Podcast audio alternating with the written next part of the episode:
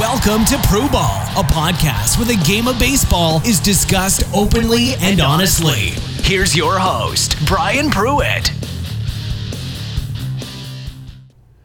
Welcome back, everybody. Brian Pruitt here with another episode of Pro Ball, episode 7, coming right at you. Again, thank you so much for all the listens. Uh, had a lot of success so far with the website, get a lot of great feedback. Um, check me out, PruBall.com, episodes 1 through 6. You can find them there. Episodes 5, 6, and this episode, episode 7, will be up on YouTube. Today, we're going to talk a little bit about rhythm, a little bit about routine, a little bit about timing, finding a timing mechanism for your swing or for your player's swing. Um, this kind of goes along with two blogs that were posted over this past week. I apologize for not doing a podcast sooner, but members of the family were sick. Myself, I was sick. So finally on the rebound from being sick. But if my voice doesn't sound quite right, you know, I apologize for that. But uh, we'll get through it. We'll get through this together. Uh, but again, the blogs were um, one was done by myself, talking about rhythm, routine, and timing. Uh, and then another one was done by a good friend of mine, great baseball guy, Pete Williams a high school coach out in California, does the travel ball grind. Um, also, member of the United States Air Force, so want to shout out to him and thank him very much for doing that blog. Uh, and it's, it's great stuff. We're talking about developing a routine, developing about uh, getting a timing mechanism, uh, and going about your business pre batter's box and while you're in the batter's box pre pitch uh, with a purpose you know, not just doing something because it looks cool, but doing something because it's uh, it's a safety net. Uh, it, it, gets your mind right before you're in the box, um, and because it helps you feel comfortable when you're in the box pre-pitch routine. All right, so that's really what I want to talk about today with episode seven. And Pete made a good point in his blog. He was talking about how um, really, you, you know, you your at bat starts prior to your at bat, prior before you start walking up to the plate.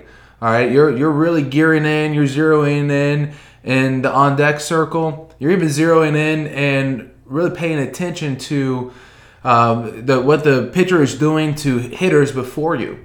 Uh, and keep in mind, you know, you know, you you need to be a student of the game. You need to constantly be learning and it's only going to make you more successful uh, in your at bats. All right. So the way that uh, stock righty would pitch to a left-handed three-four hole hitter is going to be different than the way that he that stock righty will pitch to uh, eight nine hole hitter. All right. So when you're in the dugout or you're on deck and you're looking the way that a guy pitches to a guy in front of you, understand that he might not pitch you the same way that he's pitching them because every hitter is different. And good pitchers understand that. Um, and with that being said, uh, hitters understand that at least the great majority of colleges, you're not facing the guy on the mound. You're really not. You're facing that 40, 50 year old man calling the pitches in the dugout who has a chart full of your tendencies, your sprays, uh, has a wealth of data in front of him and he's going to pitch you accordingly. Now, it's the pitcher's job to execute, but the plan is really coming from the coach in the dugout. So you have to be smart, all right? Understand your weaknesses, understand your strengths, understand uh, what you do well and what you don't, because that's what that pitching coach is going to try to target when he's throwing to you, all right? If you're a guy who chases breaking balls in the dirt, that was me. Guilty. That was definitely me. All right. Guess what I'm going to see? I'm going to see breaking balls in the dirt. All right, I'm not going to see a fastball, and if he if I do see a fastball, well, guess what? Shame on him. He shouldn't have thrown it to me because he ain't going to get it by me. But guess what? My weakness was breaking ball in the dirt. I had a hard time recognizing the spin. All right, and when I didn't recognize it, it was either too late or I didn't see the spin up in the zone. But what I got to do is I got to look at hitters who batted before me in the lineup and see how they are pitching them. Okay, so if they're pitching them a certain way, why would they change it? And they're having success doing that. Why would they change it up? They wouldn't, you know. And Pete Williams, uh, again, the guest blogger, uh, gave a perfect example of that. If the guy in front of you just had a four pitch walk, you know, four straight balls in a row, don't go up there swinging the bat at the first pitch, guys. You know, listen, that, that's one of the very few times that a coach should give a hitter the take sign. All right, and this is I know I'm getting off topic, but go up there looking to hit the ball. Go up there ready to be go up, go up there ready to hit from the very first pitch because that first pitch might be the uh, best pitch you see. That pitcher would love nothing more than get to the first pitch strike, get to be 0 1. All right, and if that's a fastball right down the middle or a fastball looking away, maybe get that fastball away, then put your A swing on it. All right, be ready to hit from the beginning. But there are times when you have to actually, you know, take a step back and and um, swallow your pride, and you might have to take a pitch. And the example that Pete gave in his guest blog of, a four pitch a, a, a walk is a perfect example of that. All right. So that's number one.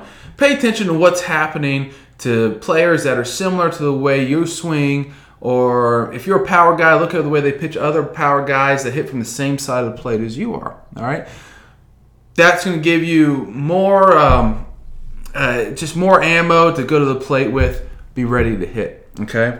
Now, when you get into the box and you come to the plate, uh, you know have have something you can rely on that focuses your mind. All right. There are so many things as a hitter that is out of your control. There's so many things. And and that's why three out of ten, right? You're a 300 hitter. Have success three out of ten times. I mean, you can smoke a baseball. You can smoke it. Hard line drive with true backspin, right at the third baseman. You're out. You did everything that you could possibly do right, and you still got out. All right. There's so many things that are out of your control. You can't control. This isn't golf.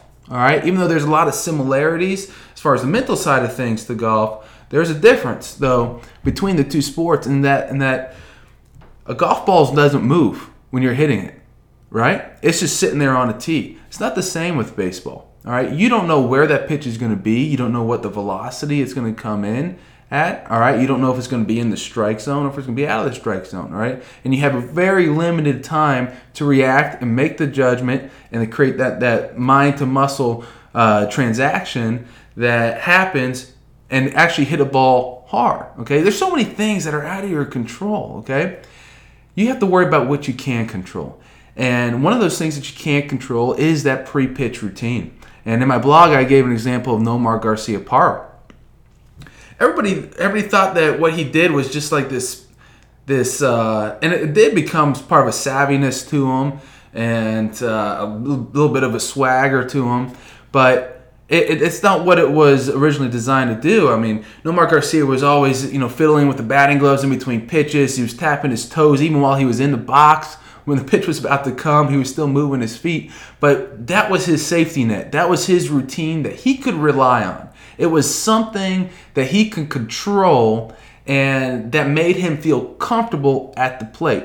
All right. And am I telling you guys to go out there and, and do that, you know, have your feet moving like that? Back? No, that's not what I'm saying. What I'm saying though is that you have to have something that you can rely on that is your safety net and get your mind right while you're in the box pre pitch routine. All right. Um, it might be tapping a certain part of the home plate. It might be, uh, you know, many people will draw something in the dirt right before they top, uh, you know, step up to the box. Um, you know, there's different things that you can do. You just got to find what's right for you and what makes you feel comfortable and relax. All right. Remember, a relaxed body is a quick body. Okay, a relaxed body is a quick body. So you want to be relaxed in the box, especially in pressure situations. All right. Pete Williams gave a perfect example. He called it the Thome effect. When Jim Thome used to hit, when the greatest power hitters that this game's seen, tons of home runs, right? All right, what he would do, he would get in the box, he was he would dig his feet in, and then he would turn his head, point his bat right at the pitcher's forehead. People think, well, he's just trying to intimidate the pitcher. He's showing up. No, he's not trying to intimidate the pitcher. And what Pete was saying in the blog is He's just trying to square his face up so that he can see the ball with both of his eyes, not just seeing the ball with one eye. For him, who's hit, hit left-handed, so it wasn't just seeing the ball with his right eye. He wanted to see the ball out of the pitcher's hand with both eyes, with his left eye. You got to be able to see over the bridge of his nose. So that's just something that would remind him that, hey, I got to square my face up to the pitcher. And as Pete would call it, give that TV face where that behind the pitcher's back, that, that t- camera could see the whole of your face. All right. And so it's little tricks like that that really are a relaxing thing that helps get your mind right. Jim Thome's case, get his vision right. Uh, Nomar Garciaparra's is get uh, be comfortable and, and, something that you can do pre-pitch. All right. Um, so that's and that's huge. That is huge. And and something that kind of could be its own podcast in itself is uh, your timing mechanism. Your timing mechanism. Okay. Um, and, and, one of the things I, I want to bring up here with when talking about a timing mechanism is uh, and a lot of young players do that. I really shouldn't just label them young players because I see college guys, I've even seen pro guys try to generate power out of a timing mechanism. All right. Josh Donaldson, one of the big names in baseball right now, amazing swing. You see I see things on Twitter, on ESPN, you know, Sports Center about how pretty his swing his his swing is. He has a big uh, leg kick and a huge load. And one of the things to remember though is he doesn't get power from the leg kick. He gets power from what happens after the leg kick, the separation that the leg kick causes um, and the torque and the bat lag and everything that comes after. But that leg kick is simply a timing mechanism. Okay. And so people see that, they want to mimic it because it looks cool, but that might not be the best uh, timing and way to generate momentum um, and rhythm for you. It might be, it might not be. Um, you, you, know, you just have to find what's the best fit for you. And another person, great power, Albert Pujols. He has a very simple loading process. All right, he has a simple heel, raises heels up, raises his heel up. His hands are already very far back and high in a position. He does cock his back bat to where the knob is pointed at the catcher uh, pre-pitch, but his, his lower half is very simple. Lifts the heel up, and then he throws that heel back down, and that's what starts the swing process. Okay. Everybody's different. You just have to find what's right for you. Um, and I throw that in with the pre-pitch routine, the timing part of it, because I think it's important. Uh, part of the pre-pitch routine is developing a rhythm, and that timing mechanism goes hand in hand with rhythm. It, it, it's kind of that uh, that gel that mixes the pre-pitch routine and the timing mechanism together is a rhythm. All right, you can't be up there, and I call it. You can't look like the Statue of Liberty when you get in the box. You can't be all stiff, holding the bat up high, and expect to get um, a a momentum going towards the baseball. You have to be relaxed. You have to be relaxed. Now, listen, guys. There's people out there, there. There's exceptions to this rule. There's people who can hit stiff. There's people who can hit awkward. But as a coach, I wouldn't, and the coaches out there listening, you're not going to teach them, teach players to do the exception, all right? If you do, it's going to happen very, very rarely where they have success off it, all right? Uh, and if you're a player um, listening, then try to find just what's work what works for you, and you're going to find that you're going to fit more into that general general realm of of biomechanics. Uh, an example of this is I would never teach a player to swing at a ball out of the zone. But Vladimir Guerrero, a player would say then, well, Vladimir Guerrero could hit a ball out of the strike zone better than he got base hits off balls that hit the ground and then hit his bat. Look it up. That happened. All right. Um, and I would never teach a player to do that or, or, or swing like that because it's so far out of the realm that the general people listening, they're, they're not going to have success with it, all right? Uh, Hunter Pence, a current player, right? He, he's another example. He has a very unorthodox swing, and I wouldn't teach a player to hit like un, like Hunter Pence because of how unorthodox it is. But does it mean that it's wrong that he does it that way? Absolutely not. It's just what works for him.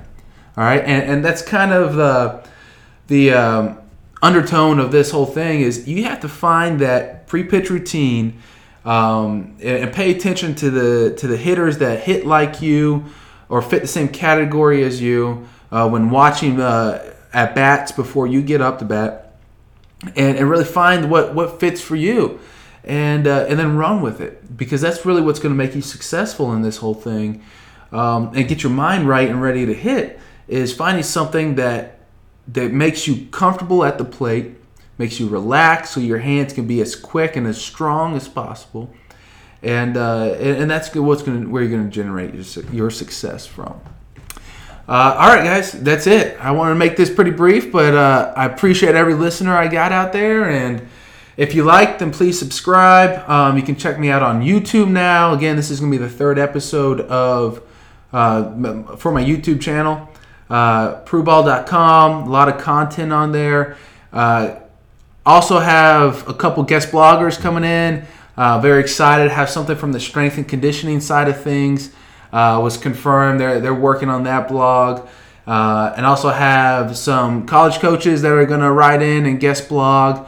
And I want to follow up with those guys. Uh, again, it's going to be kind of hairy as far as scheduling because spring schedule, spring season is about to start. A lot of colleges, uh, junior colleges are cranking up here uh, in the next couple days, actually, uh, especially in the South uh, and warm weather climates, I should say. Uh, Division two is starting up very soon. They start up the first of February in warm weather climates, anyways. And uh, Division one starts up mid February.